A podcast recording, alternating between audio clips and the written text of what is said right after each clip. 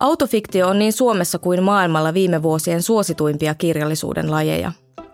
Minästä kirjoittaminen mahdollistaa henkilökohtaisen kokemuksen käsittelemisen ja politisoimisen, mutta millä hinnalla? Taiteen etiikkaan liittyvät kysymykset sivuutetaan usein korostamalla taiteilijan vapautta. Pitäisikö sen rinnalla puhua myös vastuusta? Kulttuuriklinikka-podcastissa hoidetaan kulttuurikeskustelun virheasentoja – Podcast on osa Gummeruksen 150-vuotisjuhlavuoden ohjelmaa. Minä olen Silvia Hosseini ja kanssani autofiktion etiikasta keskustelevat kirjallisuuden tutkija Päivi Koivisto ja toimittaja Sonja Saarikoski. Tervetuloa. Kiitos. Kiitos. Päivi, mitä autofiktio tarkoittaa? Miten se määritellään? No ensinnäkin voin sanoa, että lajit, kirjallisuuden lajit on semmoisia hankalia käsitteitä, että ne on aika sumerajaisia ja sitten käytännössä autofiktio esimerkiksi vaikka journalistien käsissä niin muuttuu varsin laveaksi käsitteeksi. Mutta sitten jos mä vedän sinne tutkijan näkökulmaan ja siihen, miten mä itse olen aikoinaan yrittänyt rajata sitä käsitettä, jotta sitä on pystynyt tutkimaan, niin aivan semmoinen äh, siellä ihan ytimessä on, on tietty, tietty määritelmä, joka olisi sellainen, että se on romaani, jossa kirjailija omalla nimellään kertoo asioista, jotka on enemmän tai vähemmän totta.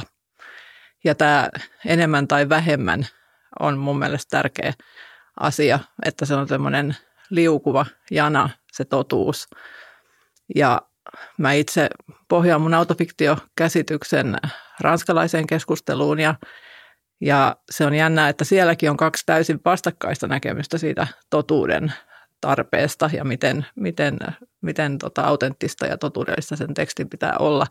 Ja äh, Ser Dubrovski-niminen tutkija on sitä mieltä, että kaiken pitäisi olla tapahtunut sille kirjailijalle. Ja kieli ja kompositio ja ylipäänsä se, että meidän on hyvin vaikea puhua totta, kun puhutaan elämästämme ja vaan sitä hyvin usein kaunistellaan ja, ja väistellään tärkeitä asioita, niin se vie sitä automaattisesti fiktioksi sitä meidän omasta elämästä kirjoittamista. Sitten taas toinen ääripää on Serat Chenet, joka on sitä mieltä myös, että autofiktio on teos, missä kirjailija kertoo omalla nimellä, mutta ei sellaisista asioista, mitkä tapahtuu hänelle, vaan sellaisista, mitkä ei ikinä voinut tapahtua hänelle. Eli hänellä on se hyvin vahva fiktion näkökulma siinä. Ja aika useat autofiktiota teoretisoineet on nojannut siihen Dubrovskin totuutta korostavaan ja, ja autenttisuutta korostavaan näkökulmaan, johon se fiktio jonkin verran aina sitoutuu, mutta on myös niitä, jotka on sitten siinä toisessa ääripäässä ja haluaa nähdä sen fiktion siellä tärkeänä. Mutta joka tapauksessa pitäisi olla romaani ja siinä se on sellainen varma merkki, että jos siellä romaanissa seikkailee kirjailijan niminen hahmo, niin sitten se olisi autofiktio. Käytännössä niin kuin tätä sitten sääntöä. Sääntö joustaa ja se riippuu sitten monista asioista, miten teos tulkitaan autofiktioksi, onko siellä miten paljon se on siitä todellisia viittauksia, miten lähellä se päähenkilön nimi on todellisen kirjailijan nimeä. Usein sillä leikitellään sillä nimellä, ettei se olekaan ihan sama. Sonia on toimittajana kirjoittanut autofiktiosta. Haluaisitko kommentoida Päivin määritelmiä?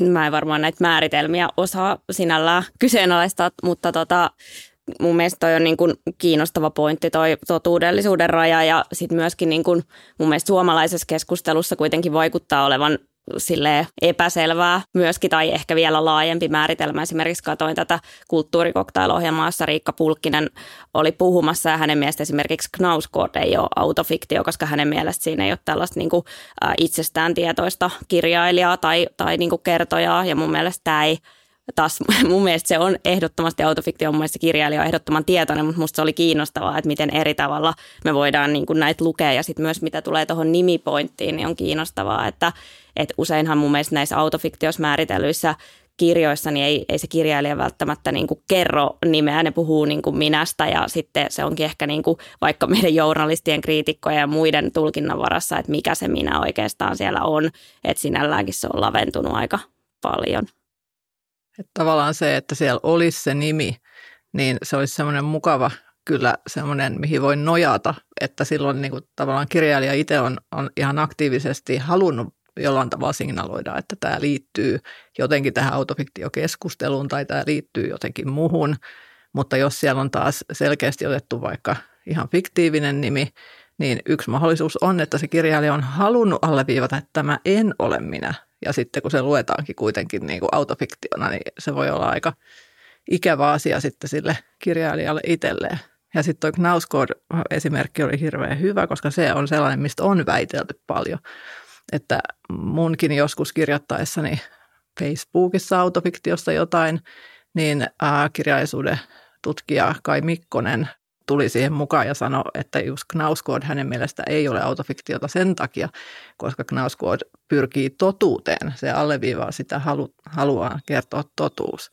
Mä taas näen, että se on siksi autofiktiota, koska se on mun mielestä tosi tietoinen autofiktion niin kuin keinoista ja esimerkiksi nimen merkityksessä, jota hän niin kuin hokee sitä karua siellä jatkuvasti ja leikittelee sen nimen kanssa ja pohtii sen merkitystä. Eli onko ne, jotka on siis sitä mieltä, että Knausgård ei ole autofiktiota, sitä mieltä, että se on siis oma elämäkerta? Se on se tavallaan, joo, mihin joo. se sitten, tai tunnustus toinen vaihtoehto. Kyllä, eli se menee ikään kuin non-fiktion puolelle, niin. eikä ole sitten äh, niin kuin fiktiivistä kaunokirjallisuutta.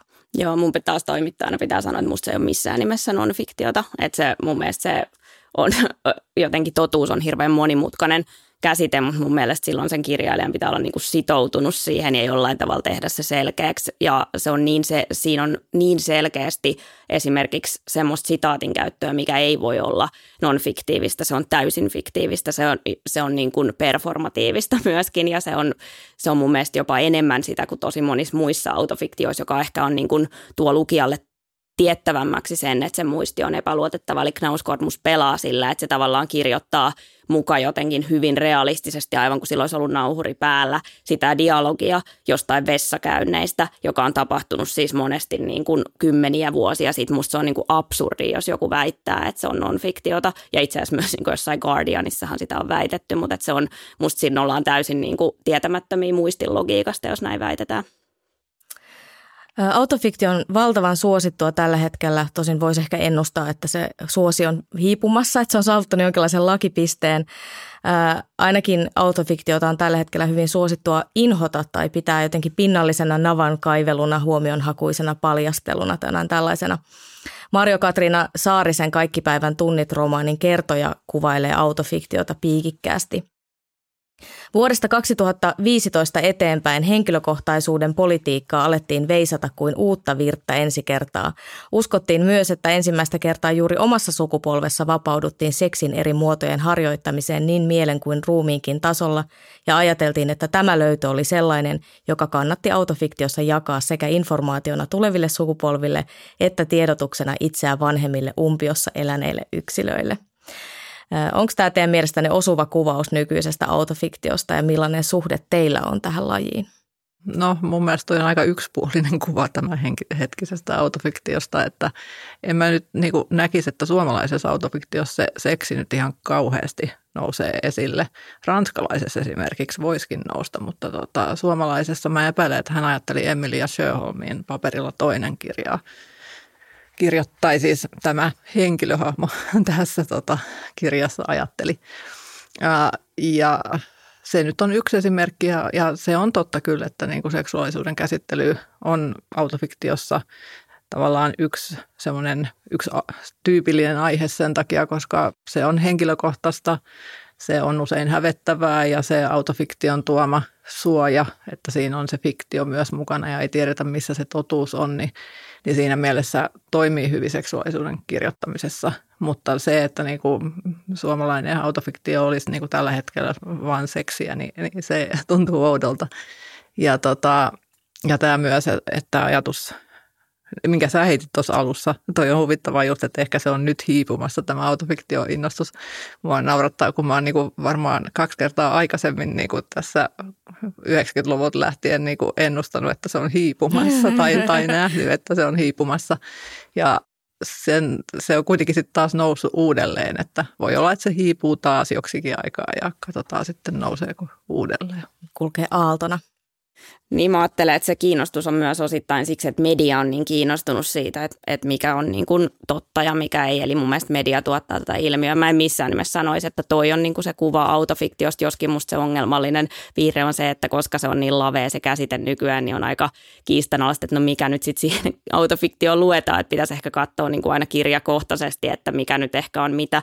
Mun mielestä siitä seksistä voisi ihan mielellään puhua, vaikka enemmän oli se autofiktio vai, tai ei autofiktio. Että mä ehkä mieltä ymmärtänyt, mä en tiedä, onko tämä vähän kerettiläinen näkemys, mutta että autofiktio voi olla myös sellainen kirjailijan tapa tehdä työtään, niin kuin suhteuttaa sitä omaa kirjallista minänsä todellisuuteen ja se on niin kuin metodi myös. Ja mä en aina niin kuin tiedä, että onko sillä niin paljon väliä, että mitä mä niin kuin lukijana ajattelen, että mä taas toimittajana non-fiktion kanssa työskentelevänä ihmisenä luen autofiktion fiktiona ja mun mielestä se on niin kuin se tapa, miten mä sitä katson ja mulle tavallaan se autoetuliite on välillä semmoinen, että tekisi mieli vaan dropata, että ei tällä ole niin, kuin niin paljon väliä, mutta samalla mä ymmärrän, että sehän on kiinnostavaa kirjallisesti miettiä sitä totuussuhdetta. Mä luulen, että kaikki sitä jossain määrin tekee riippumatta siitä, että mikä se heidän niin kuin, ää, sepitteellisyyden asteensa on. Ja yksi näkökulma on tietysti se, että että koska autofiktio on niin suosittua, niin kaikenlaista kirjallisuutta myös nimetään autofiktioksi. Olen nähnyt esimerkiksi, että muistelmia tai esseitä nimetään autofiktioksi. Mitä mieltä te olette tällaisesta käsitteellisestä sekamelskasta? Tota noin, mä olen ollut siitä aika jopa vähän ärsyyntynyt. Nyt on tosiaan esimerkiksi uh, Johnny Mitchellin tekstejä väitettiin autofiktioksi. Mun mielestä se, että rocklyriikkaa aletaan sanoa autofiktioksi, on musta hyvin erikoista. Jos ajattelee, millaista runous ylipäänsä on. Ja, tota, ja just tämä, että just non-fiktiota olen nähnyt sanottavan autofiktioksi, mikä mun mielestä on myös erikoista, koska siinähän just se, että jos esimerkiksi ollaan niin kuin julkaisemassa tietokirjaa, niin, niin siinä on ihan erilaiset kriteerit sille totuudelle. Ja esimerkiksi kuitenkin myös sen kustannustoimittajan töitä, niin jos mä toimitan tietokirjaa, niin mä olen huomattavan tarkka siitä, että siellä tosiaan niin kuin puhutaan totta eikä keksitä mitään. Ja sitten taas, niin kuin, jos mä romaania toimitan, niin se sitten on niin kuin ihan erilainen prosessi, se totuuden tsekkaaminen sieltä ja mikä, mikä pitää pitää paikkaansa ja mikä ei. Eli tota, olen huomannut tämän, että se on todellakin laventunut se käsite. Ja sitten on unohtunut semmoinen hauska vanha termi kuin avainromaani, joka on ollut se, että selkeästi puhutaan to- tapahtuneista asioista ja lukijat tunnistaa, että tämä on nyt joku tämmöinen kohu, mitä vähän aikaa sitten on ollut. Ja sitten tota, nimet on muutettu, mutta meillä on tavallaan se avoin siinä julkisessa keskustelussa, että vaikka Laura Malmivaaran Vaiti on tämmöinen ihan selvä esimerkki tästä avainromaanista ja siitäkin puhuttiin autofiktiona, vaikka niin kuin selvästi yritettiin sillä nimien vaihtamisella niin kuin tehdä se selväksi, että tämä ei ole yksi yhteen totta.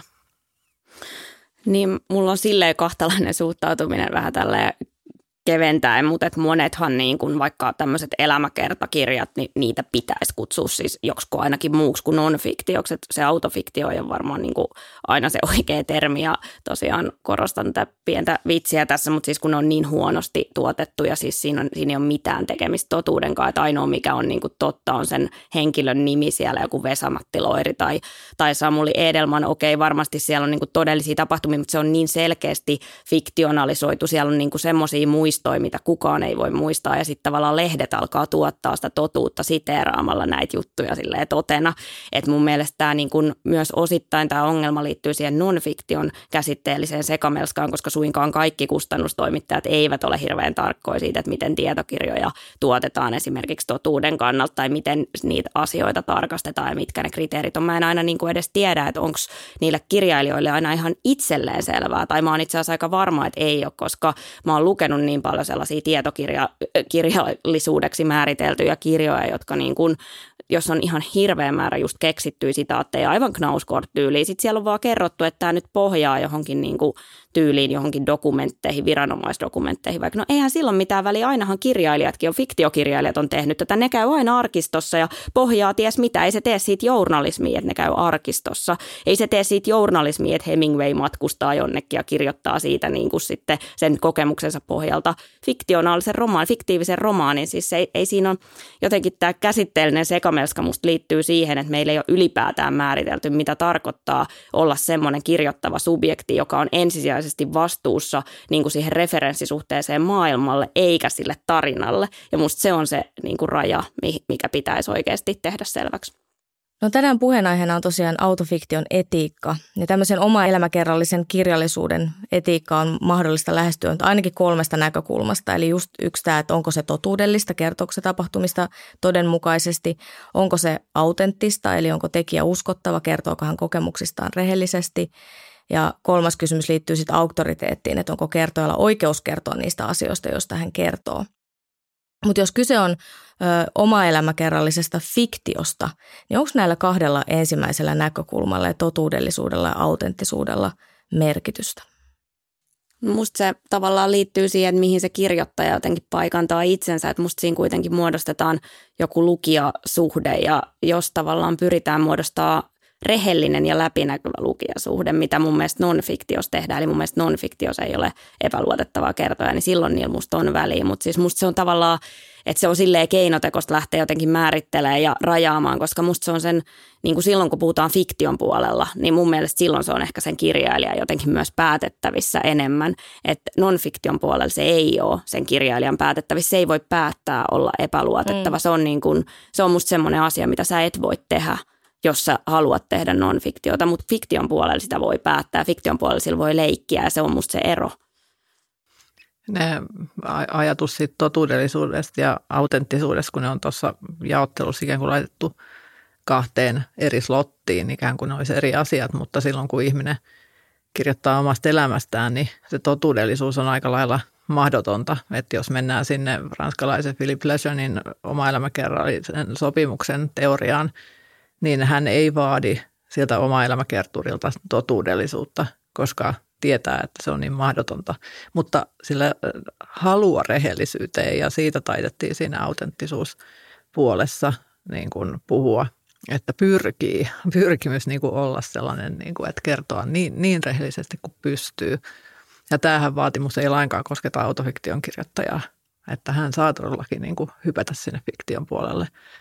Vaikkakin sitten taas samaan hengenvetoon voin todeta, että osa autofiktion kirjoittajista on taas sen tyyppisiä, jotka sitä totuutta tuo enemmän ja on sitä mieltä, että he yrittää tavoittaa sitä totuutta sen autofiktion kautta. Ja joskus se vaatii sitten taas niin kuin faktojen väärentämistä, jotta saadaan se sisäinen totuus esille. Ja mun sata kertaa kertoma esimerkki Pirkko Saisiosta, joka, joka ää, autofiktiivisessa trilogiassaan teki niin, että hän poisti ikään kuin sen valtavan kaveripiirin, mikä tämän fiktiivisen Pirkon ympärillä oli, että hänellä oli vaan niin kuin hyvin harvoja ystäviä ja sillä kuvasi sitä niin kuin tavallaan erilaisuuden tuntemustaan. Mennään kolmanteen kysymykseen, eli tähän auktoriteettikysymykseen. Hanna Helavuori pohti esseessään Uusi lapsuus – epäluotettavuudesta, kostosta, itsevihasta ja etiikasta oma elämäkerrallisen fiktion etiikkaa. Ja hän kirjoittaa tästä tunnustuksen ja todistuksen länsimaisesta traditiosta.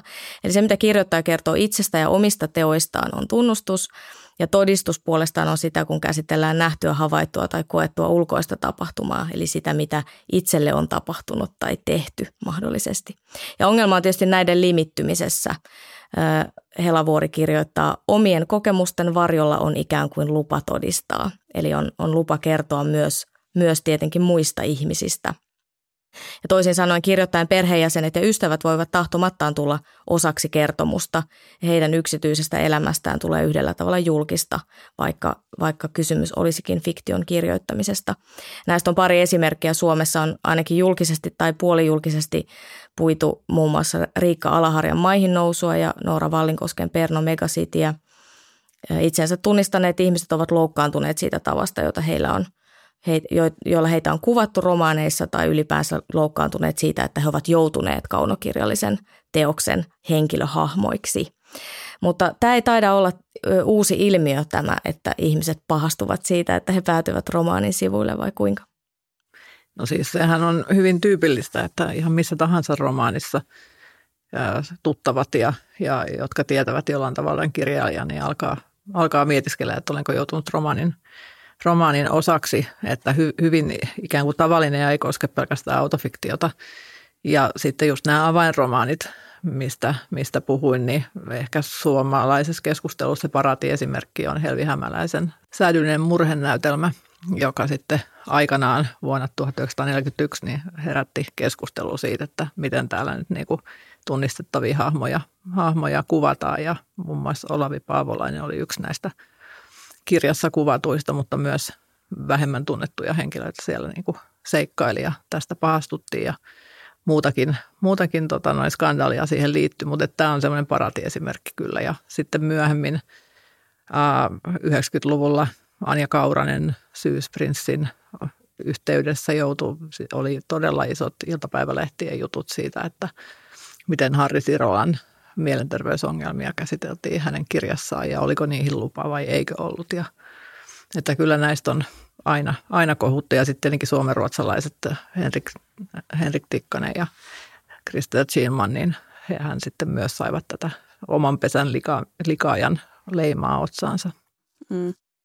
Musta oli hauska, kun Saara Turunen kirjoitti tota Image-lehdestä tästä järjettömistä asioista semmoisia jutussa, mikä me tehtiin yhdessä, että sitten toisaalta niin kuin jotkut hänen kaverit on ollut niin kuin jotenkin miettinyt, että no pääseekö he siihen kirjaan sitten, että tavallaan siinä on myös se toinen puoli, että jotkut saattaa ehkä jopa haluta, että jos suhtautuukin vähän sillä tavalla, että olisihan se hauska niin kuin, tavallaan vähän niin kuin leikkiä tällä todella ja fiktiolla ja katsoa, että no mi- miten on niin kuin päätynyt johonkin, että musta sekin on niin kuin jotenkin mahdollista, mutta sehän li- riippuu aina niiden ihmisten omista reaktioista. Että kyllä musta on aika kiinnostavaa, että se Linda Boström kuitenkin sanoi, on mun mielestä sanonut niin kuin avioeroista ja muista huolimatta, että hänen mielestä tällä hänen entisellä aviomiehellään on ollut oikeus kirjoittaa kaikki se, mitä hän on kirjoittanut, vaikka hän on kokenut itsensä niin kuin satutetuksi. Näin mä oon sen ainakin tulkinnut. Ja siellä kuitenkin hyvin yksityiskohtaisesti kuvataan tämän Linda Boströmin mielenterveysongelmia semmoisella tasolla, että voin myöntää, että kun mä olin lukenut sen, niin mä kävin katsoa siis sen Linda Boströmin Facebookin ja ne statukset löytyi sieltä, mitä oli kuvattu sitten tässä kirjassa. Että se, siinä on niin kuin, mennään kyllä niin kuin todella, todella lähelle. Ja musta se oli kiinnostavaa, että hän silti ei ole niin kuin sanonut, hän ei ole halunnut lähteä siihen, että sanoisi, että ei olisi saanut kirjoittaa. Ikuisuusaihe. Kirjailijat ovat aina kirjoittaneet lähipiiristään ja, ja aina mahdollisesti joku lähipiiristä on siitä loukkaantunut välillä varmaan ihan hyvästä syystäkin. Mä ajattelen, että ajankohtaiseksi tämän autofiktion auktoriteettiin liittyvät eettiset kysymykset tekee se, millä tavalla kirjailijan auktoriteetista on ylipäänsä puhuttu viime aikoina. Ja se, että on alettu tiedostaa ja jossain määrin ehkä herkistyttykin tiettyjen ihmisryhmien kuvaamisen tavoille. Keskustelu on koskenut esimerkiksi vähemmistöjen kuvauksessa toistuvia negatiivisia stereotypioita ja ylipäänsä kysymystä siitä, että onko kirjailijalla oikeus kirjoittaa ikään kuin toisen hahmon äänellä sellaisen hahmon, jonka kokemuksia hän ei ole kokenut tai jakanut. Mutta tästä yksilöiden ja yksityisihmisten kuvaamisen etiikasta ei ole ehkä kuitenkaan käyty yhtä laajaa ja yleisen tason keskustelua. Pitäisikö teidän mielestä käydä? No mun mielestä kirjallisuuteen, niin kuin Riikka Pulkkinen sanoi siinä samassa kulttuurikoktail-ohjelmassa, että ehkä on semmoinen harha, etteikö niin kuin kirjailijat kävis, riippumatta siitä kirjoittaako autofiktio vai ihan fiktio, niin etteikö ne kävisi jatkuvasti tämmöistä eettistä pohdintaa. Ja mä hän sanoi, että totta kai käy niin kuin aina, kun kirjoittaa, niin on tavallaan semmoinen, että se on yksi tärkeimmistä kirjailijan työhön vaikuttavista asioista tämä suhde etiikkaa, suhde siihen, mitä voi kertoa ja millä tunnistettavuuden asteella. Ja ihan niin kuin ylipäätään sit kerronnan aktista jollain tavalla tai näin tulkitsin, että mun mielestä se on niin kuin, jotenkin mua kiinnostaisi nimenomaan, että se varmasti on just siellä yksityisellä työpöydällä koko ajan läsnä jokaisella, joka kirjoittaa, niin olisihan se kiinnostavaa, että sä käytäisi jotenkin semmoisella – julkisella tasolla, koska se varmaan lisäisi ymmärrystä, mutta musta tuntuu, että se saattaa olla sellainen jotenkin vaikea keskustelu siksi, että monesti ajatellaan, että siinä kajotaan jollain tavalla sen pyhään sananvapauteen, pyhään taiteen vapauteen ja että se jollain tavalla rajoittaisi, mutta mä en ajattele, että sen pitäisi olla ollenkaan semmoista, koska mä ajattelen, että tämä kysymys on mahdoton vastata. Mun mielestä ei voida löytää vastausta siihen, että mitä saa kertoa ja mitä ei saa. Semmoista periaatetta niin kuin fiktion puolelle ei saa tai pysty niin kuin muodostamaan mun nähdäkseni. Tota noin, toi on ensinnäkin kiinnostava kysymys autofiktion tavallaan suosion takana se, että kun nyt on tämä vahva keskustelu siitä, että mistä saa kirjoittaa ja kenen nahkoihin saa mennä, niin jopa voi ajatella, että autofiktio on tullut niin suosituksi siksi, että kyllä mä nyt itsestäni saan kirjoittaa sen. Kyllä. Eli, eli tämä on tavallaan niin kuin yksi innoittaja. Mutta sitten kun se itse harvoin on yksin maailmassa, vaan siinä on ympärillä ihmisiä, niin mitä sitten tehdään niiden ympärillä olevien kanssa. Ja totta on, että on paljon niitä kirjailijoita, jotka sitten luetuttaa läheisillään ja varmistaa, että kaikki on ok. Vaikka sekin on kyllä vähän semmoinen ehkä, onko se aina niin, että se läheinen kehtaa sanoa, että mm. niin kuin mä en halua, että musta kirjoitetaan tota. On paljon kilttejä ihmisiä, jotka eikä sitten ehkä ajattelekaan, että mitä siitä seuraa sitten, kun se oikeasti tulee ulos se teksti. Ja sitten tota, toinen on sitten se, että on myös niitä, jotka eivät ajattele kauheasti läheisiään ihan oikeasti. Että tota, tämänkin voin niin kuin, tavallaan kustannustoimittajan kokemuksella sanoa, että joillekin kirjoittajille taas se niin kuin vapaus, että mulla on taiteen nimissä, että on semmoinen asia, mikä mun pitää kirjoittaa. Ja tavallaan niin kuin, en halua kaunistella tätä liikaa. Ja vaikkapa Knauskood, häntä pyydettiin, niin kuin, että hän muuttaisi näitä läheisten sukulaisten nimiä – ja, tota, ja hän sitten teki jotain muutoksia, mutta isänsä, isänsä hän ei halunnut nimeä toisella nimellä, joka sitten aiheutti, että sillä ei ole nimeä ollenkaan. Tämä on tietenkin yksi tapa, että ei anneta nimeä ollenkaan. Mutta siis tämä on oikeasti niin kuin tosi vaikea kysymys, että miten ihminen sitten maskeerataan sillä tavalla, että se ei olisi niin kuin tunnistettava. Että se, että vaikka se olisi täysin niin kuin fiktiiviset nimet ja se olisi niin kuin ikään kuin täysin normaalin romaanin näköinen, mutta jos sitten kuitenkin jossain tietyssä yhteisössä niin kuin tunnetaan tämä tilanne hyvin, on joku vaikka niin kuin ihmisporukka, jonka keskellä on suhteita ja muita ja niin kuin, sitten kun tämä porukka lukee sen kirjan ja tunnistaa heti, kenestä on kysymys, niin, niin siinä ei kauheasti auta siinä vaiheessa, että onko siellä nimiä vai ei, että mistä se raja sitten loppujen lopuksi menee. Että sen takia tämä keskustelu on ehkä hyvin vaikeaa just mm. yksityisten ihmisten kohdalla. Niin, musta tuntuu, että ihmiset ylipäätään on vähän huonoja mieltämään sitä omaa valtaansa. Että musta kirjoittaminen mitä suurimmassa määrin on vallankäyttöä ja silloin vallankäyttö vaatii aina vastuuta. Ja mä itse näen, että se ei ole vaihtoehto, että ollaan vaan silleen, että kielletään ikään kuin se vastuu. Mä en tarkoita, että pitäisi rajoittaa millään tavalla, mutta musta se on niin kuin aina siellä olemassa. Että se on olemassa siitä huolimatta, että joku sanoisi, että mulla on vaan vapaus, mutta kun se ei mene niin, että sitten aina siellä on joku toinen, joka reagoi jollain tavalla.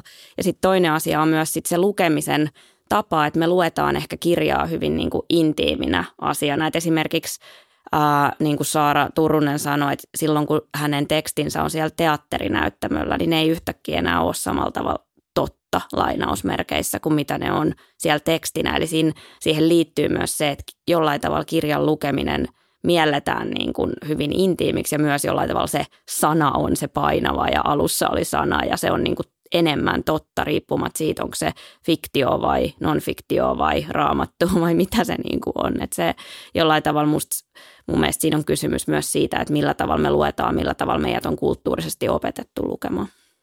Voisiko se olla myös sitä, että millä tavalla se autofiktio jotenkin kehystetään vaikka julkisuudessa tai markkinoinnissa tai muussa? Sonja kävit Imagessa taannoin kirjeenvaihtoa Saara Turusen kanssa autofiktiosta ja tässä tekstissä kirjoitat, Välillä tuntuu, että käsitettä käytetään, koska sen avulla on mahdollista saavuttaa sekä totuudellisuuden kiinnostavuusarvo että fiktion vastuuvapautus.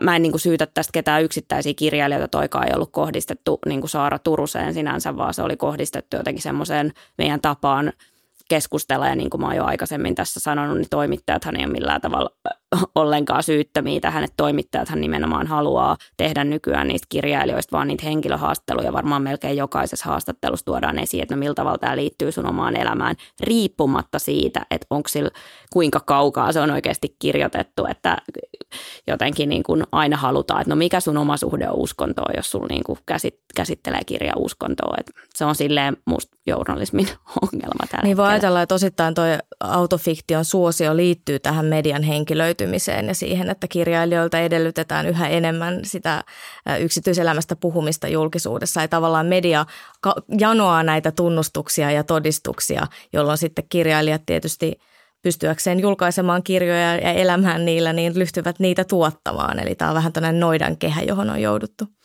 Niin ja siis jatkaisin vielä, että siksi meillä mukaan on niin paljon autofiktioita, koska niin kun toimittajat ovat aika monet laittaneet autofiktion kaapuun monet teokset just siksi, että päästäisiin ikään kuin puhumaan näistä yksityisistä kokemuksista.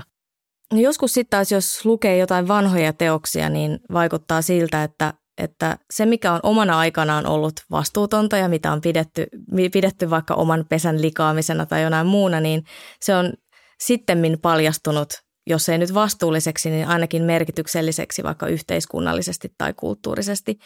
Esimerkiksi Kristel Schilma sanoi haastattelussa vuonna 2018 ihan katuvansa sitä, että kohteli läheisiään teoksissaan heidän tunteistaan välittämättä – mutta jos ajattelee Shilmanin romaaneja, miten suuri vaikutus niillä on ollut yhteiskunnallisiin normeihin, niin jotenkin sen yksittäisen ihmisen kärsimys tavallaan tuntuu kuitenkin aika pieneltä siihen verrattuna.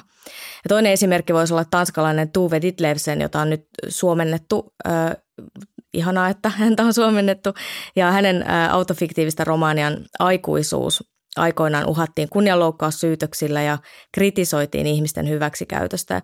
Sirpa Kähkönen kirjoitti kirjailijalehdessä vuoden 2021 keväällä, että nykylukijathan ei tunne näitä henkilöitä. He eivät tunne 1940-luvun tanskalaista kulttuurielämää, jolla lukukokemuksessa korostuu ihan muut seikat kuin se, että mitä nämä henkilöt nyt ovat keskenään tehneet. Eli kerronnalliset ansiot ja kirjoittajan kyky teemoittaa mennyttä. Saako tai pitääkö jopa taiteessa joskus toimia vastuuttomasti tai epäeettisesti yleisen hyödyn nimissä? No ensinnäkin pitää sanoa vaan nopeasti tuosta Ditlevsenistä esimerkiksi, että se mikä hyöty tästä autofiktiobuumista on ollut on nämä niin kuin lukuisat suomennokset, että se vaan tällä sivuhuomiona, mutta siis mun mielestä semmoistakaan sääntöä ei ole olemassa tai löydettävissä, että, että pitikö näin tehdä. Tai että mä jotenkin ajattelen, että, että molemmat on varmasti niin kuin aina yhtä totta ja se mikä tässä keskustelussa on vaikeaa, mutta kaikista kiinnostavin on se, että se on aina ristiriidassa itsensä kanssa, eli se ristiriidan sietäminen on siellä ytimessä. Ja jotenkin – mun mielestä ei voida sanoa, että, että jompikumpi, että, että jos eihän me voida tietää sitä, että miten se on vaikuttanut Shilmanin elämään ja miten, mitä kaikkea olisi tapahtunut, jos näin ei olisi tehty. Ja samaan aikaan pitää tunnustaa näiden teosten mieletön kirjallinen arvo, mutta me ei voida jotenkin, mun mielestä semmoista niin kuin jotenkin ää, viimeistä totuutta ei tästäkään asiasta ole millään tavalla löydettävissä. Ei me voida tietää, miten maailma olisi mennyt, jos hän olisi vaikka valinnut toisin tai muuta, että molemmat on totta samaan aikaan. Mun mielestä toi, että yleisen hyvän vuoksi minun on uhrattava joku läheiseni tai, tai joku muu tota, oikea ihminen, niin se kuulostaa vähän, vähän semmoiselta ikävältä, että, mutta se on kyllä totta, että, että aika, ajat muuttuu ja se, mikä joskus on ollut hyvinkin arkaluonteesta, niin yhtäkkiä olisikin täysin sallittua. Ää, tässä just Helvi Hämäläisen sähdyllinen murennäytelmä, että siitähän aikoinaan niin kuin se ei päässyt heti ilmestymään, koska sitä piti sensuroida, koska siellä kritisoitiin Hitleriä ja kansallissosialismia. Ja tota, silloin se ei ollut hyväksyttävää, mutta nykyään sitten, jos me ylistettäisiin Hitleriä, niin, niin kuin ei, varmaan saataisi kirjaa läpi. Eli tämä on just, että mikä, mikä on niin kuin tärkeää, niin me ei tavallaan voida sitä todellakaan ennustaa sitten ja mikä on oikein minäkin aikana. Tämä kertoo myös siitä, miten ylipäänsä arvostukset, arvot, arvostukset ja niin kuin ikään kuin totuudet, ne muuttuu ajan kuluessa. jos kirjailija sanoo, että – että hänen mielestään niin taiteeseen liittyvä vapaus ja taiteen legitimiteetti menee tavallaan kaiken edelle. Että se on se niin korkein voima jonka, tai ainoa totuus, jonka varassa hän toimii ja nämä kysymykset vaikka tämmöisistä ö, läheisten ö, huolista tai tämmöisistä niin kuin eettisistä ongelmista, niin ne on toissijaisia suhteessa siihen. Niin onko tämä teidän mielestä niin kuin hyvä argumentti tai pystyttekö hyväksymään tällaisen argumentin? en, en itse pitäisi taidetta niin, niin ihmeellisenä asiana, että sen nimissä saa tehdä mm-hmm. ihan mitä tahansa. Että mun mielestä niin kuin jonkinnäköinen etiikka ja moraali pitää olla. Moraali on vaarallinen sana, mutta kuitenkin niin kuin jokaisessa toiminnassa.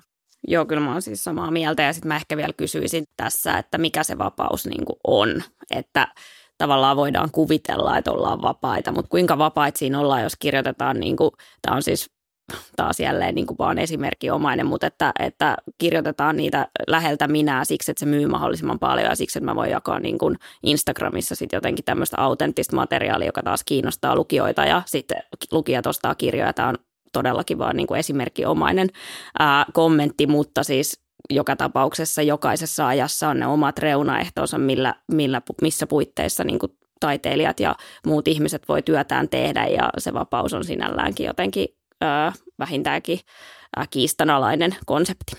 Ja ehkä voi olla niin, että, että hyväkin tarkoittava kirjailija ei välttämättä aina tunnista niitä omia motiivejaan toimia jollain tietyllä tavalla.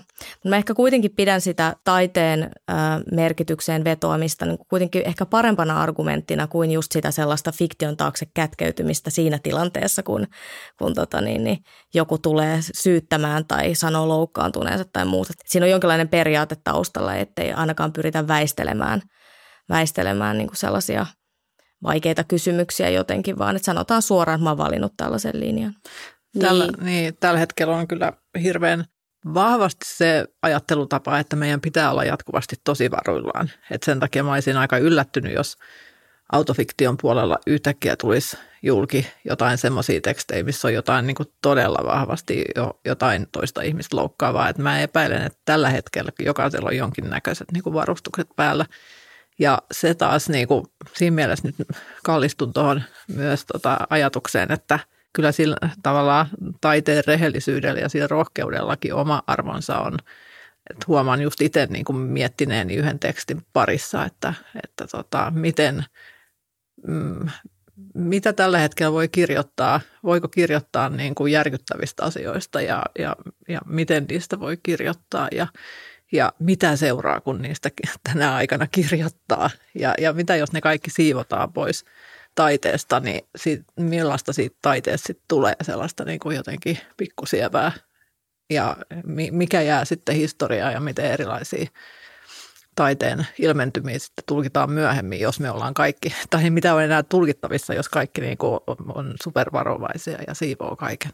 Joo, mä oon samaa mieltä ja mun mielestä se taiteen tekemisen prosessi on niin kuin – hemmetimoinen riskinotto ja kukaan ei voi tavallaan tietää, että vaikka mä sanoin, että, että se on varmasti jokainen pohtii niitä eettisiä kysymyksiä jatkuvasti vaikka tehdessään sitä työtä, niin kyllä mä samaan aikaan sanon, että varmasti siinä vaiheessa, jos pyrkii johonkin uuteen, niin sun on pakko niin kuin vaan pyrkiä sinne silleen jotenkin tietyllä tavalla laput silmiset, jos sä jokaisen virkkeen kohdalla mietit, että voiko mä sanoa näin, niin eihän se mene mihinkään. Silloin ne tavallaan tämän kulttuuriasettamat valmiit estot estää sua löytämästä uutta. Ja kyllä mä niin kuin sanon, että kyllä mä mieluummin otan se uuden, että mun mielestä meidän keskustelu on silleen vähän niin kuin uh, jotenkin rikki siinä, että, että me ei esimerkiksi siedetä sitä, että jotkut ihmiset tavallaan myös vaan mokaa tai jotenkin me ollaan niin ankaria tällä hetkellä tuomitsemaan ja me ollaan niin kuin uhkailemassa kaikenlaisilla toimenpiteillä, että, että siinä niin kuin katoo se sellainen niin kuin mahdollisuus jotenkin ää, pyrkii olemaan vapaa, vaikka se ei olisi koskaan mahdollista. Mutta silti mä oon sama, sama aikaa sitä mieltä, että ei nyt mitä tahansa voi tehdä. Tämä on niin vaikeaa. Mm. No jos käännetään tämä koko näkökulma kirjailijan tekemisistä lukijaan ja tulkitsijaan. Sirpa Kähkönen kirjoittaa kirjailijalehdessä, että Fiktiivisen henkilön lukeminen suorana todellisuuden kuvauksena kaventaa taiteen vapautta ja luo painetta ja uhkaa tekijöiden suuntaan. Ja hän nimenomaan nyt viittaa tällä autofiktiiviseen kirjoittamiseen. Hänen mukaansa pitäisi lisätä lukijakunnan ja median tietoisuutta kirjallisuuden ja taiteen ominaisuuksista. Eli toisin sanoen opettaa ihmisiä lukemaan paremmin kaunokirjallisuutta. Mitä mieltä olette tästä? Toi kuulostaa vähän siltä, mitä tuossa viime syksynä kirjoitin teoksen katalogin esipuheeseen, koska kirjoitin just autofiktiosta.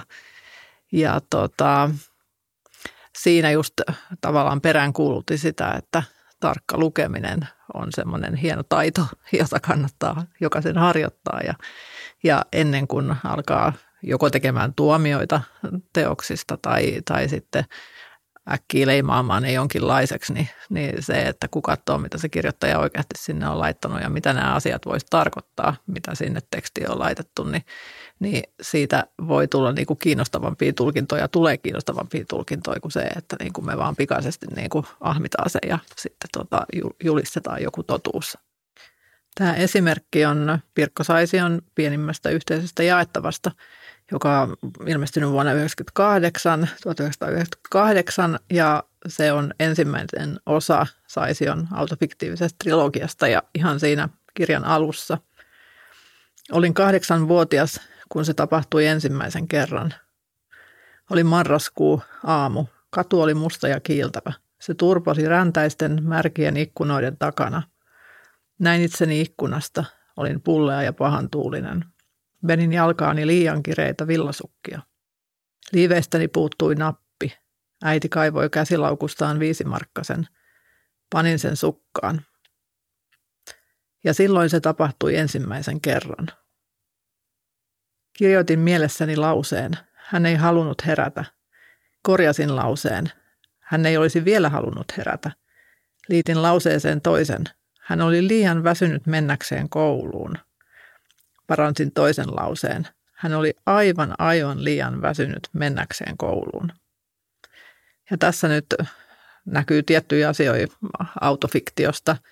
Ensinnäkin se, että tässä tapahtuu jakautuminen, on se, joka ikään kuin kirjoittaa ja se, joka on se kirjoituksen kohde. Eli tämä on semmoinen, mikä jo oma elämä kerrassaan taustalla, että jotta pystyy itsestään kirjoittamaan, pitää erkaantua itsestään. Ja sitten taas siinä erkaantumisessa aina piilee mahdollisuus siihen vääristymään ja fiktioon ja siihen, että jotain tulee väliin siinä erossa. Ja sitten tässä näkyy myös se ihan konkreettinen toiminta, miten sitä omaa ilmaisua muokataan. Ja tässä nyt ei suoranaisesti tiedä, että miten tämä muokkautuu, meneekö tämä fiktiivisempää suuntaan vai ei, mutta kun, heti kun nähdään, että sinne tulee ikään kuin lisää sanoja ja lisää tarkkeita, niin siinä on aina se mahdollisuus, että se lähteekin johonkin tiettyyn suuntaan. Sitten se asia, mitä tästä ei, e, te ette näe, minä näen ja mä yritin kirja lukiessani sitä teille välittää, niin tässä on myös tämmöinen hieno typografinen asu, että hän saisi jo jättää tänne tämmöisiä tyhjiä tiloja näiden tekstikatkelmien väliin, jossa sitten on jonkinnäköinen semmoinen niin kuin psykologinen tapahtuma ja, ja jonkinnäköinen muutos ja sitten tota noin, mennään eteenpäin siinä niin kuin tavallaan hiukan uudessa asennossa. Ja tämä on musta hirveän kiinnostavaa, koska tämä tuo esiin sitä autofiktion kielellä toimimisen moninaisuutta, että se ei välttämättä ole edes pelkkää niin kuin sitä, että laitettaisiin kielikuvia. Tässä ei niitä juurikaan ole, tämä on hyvin konkreettista kieltä, mutta että se voi mennä lähes sinne niin kuin runon kaltaiseen ilmaisuun parhaimmillaan, se millä yritetään niin kuin sitä tuoda sitä psyykkistä totuutta, mikä saisi olla tärkeää. Käytti tuossa sanaa vääristymä, mikä liittyy tähän niin oman kokemuksen kuvaamiseen. Mutta eikö se ole just sitä, mitä kaunokirjallisuus on? Että se kaikki ammennetaan sieltä vääristymästä tai kaikki on sitä vääristymää. Et pitäisikö meidän oikeastaan enemmän puhua vaan fiktiosta, silloin me puhutaan autofiktiosta? Musta joo. No kyllä se fiktiota, se lähtee hyvin helposti sinne omille teilleen, että – että tavallaan kieli jo sinä, sinällään niin kuin helposti lähtee niin kuin laukalle ja sitten varsinkin kun se kohtaa lukijan, niin lukija vielä laittaa siihen uuden kierroksen, kun tulkitsee niitä sanoja, miten, miten sattuu, miten hänen elämänsä siinä kohtaa kohtaa ne sanat ja mitä hän huomaa sieltä tekstistä ja mitä ei, koska siis sehän lukija on siinä niin kuin oman elämänsä kanssa. Ja itse asiassa suurin osa oma elämäkerrallisen tekstien lukemista, niin se ei ole välttämättä niin, että me luetaan sitä – henkilöä siellä tekstissä, vaan me luetaan omaa itseä ja omia kokemuksia. Mikä on teidän reseptinne paremman autofiktiokeskustelun edistämiseksi? Öö, yksi semmoinen tärkeä asia on, että se asia, mikä kiinnostaa, ei välttämättä löydy sieltä ilmeisimmästä. Eli se, mikä on henkilökohtaisinta, ei ehkä löydy sieltä niin kuin mikä näyttää eniten siltä. Ja mun mielestä se avaa kaikkiin erilaisiin äh, niin taiteisiin kuin muihin asioihin, niin sellaisen äh, ikuisen uteliaisuuden polun. Eli mun resepti on se, että pitäisi olla uteliaampi. Miten Sonja toimittajana, miten ajattelet omaa ammattikuntaasi? Pitäisikö heidän lähestyä autofiktiivistä kirjoittamista jostain toisesta näkökulmasta? Kyllä pitäisi. Se on, se on taivaan tosi ehkä hyvä hyvä tämmöinen kesku, paremman keskustelun promoottori olisi esimerkiksi se, että tämä niin kuin ikuinen kiima tehdä näitä henkilöhaastatteluja voisi muuttua vähän niin kuin monipuolisemmaksi tavaksi. Haastattelu on erinomainen keino, mutta että se tapa, millä niitä, miten nopeasti niitä tehdään ja muuta, niin tuntuu, että siellä ei ehkä päästä ikään kuin niihin äh, kysymyksiin, jotka olisi ehkä myös tämän niin, kuin niin monen muuhun kirjallisuuteen liittyvän kysymyksen ytimessä. Eli se, siellä tavallaan silitellään sitä pintaa, mikä sitten ehkä rohkaisee tekemään myös niitä semmoisia vähän liian nopeita tulkintoja siitä, mitä asiat on. Mä voisin sen vielä sanoa, että Mä en tiedä, että minkä takia se kirjoittamisesta puhuminen on tuomittu etukäteen, että se on niin tylsää, että siitä ei kannata juttuja tehdä. Koska kuitenkin lähtemällä siitä, että miten tämä teksti on kirjoitettu ja millaisia valintoja sä oot tehnyt ja mitä sä oot ehkä jättänyt pois, no se ei siitä ehkä voi kertoa, mutta edes jollain tavalla käsitellä sitä, niin kyllähän siitä päästään myös hirveän kiinnostavia kysymyksiä. Ja voi olla, että siinä niin kuin sitten sen mukana tulisi myös niin kuin niitä tavallaan elämää koskevia kysymyksiä, koska varsinkin jos me autofiktiosta puhutaan, niin nehän käsittelee elämää ja semmoisia isoja kysymyksiä hyvin tyypillisesti, jotka meidän identiteettiin ravistaa, niin, niin tota, se, että niitä lähdetään edes kirjoittamaan, niin, niin siitä on vaikea puhua siitä kirjoittamisesta ilman, että se elämä tulee mukaan. Niin musta olisi niin kuin mukavaa, että joskus koitettaisiin sitäkin, että, että miten tämä kirjoittaminen sujuu ja miten tämä, mitä kaikkea niin tässä tapahtuu ja mihin se meidät sitten vie.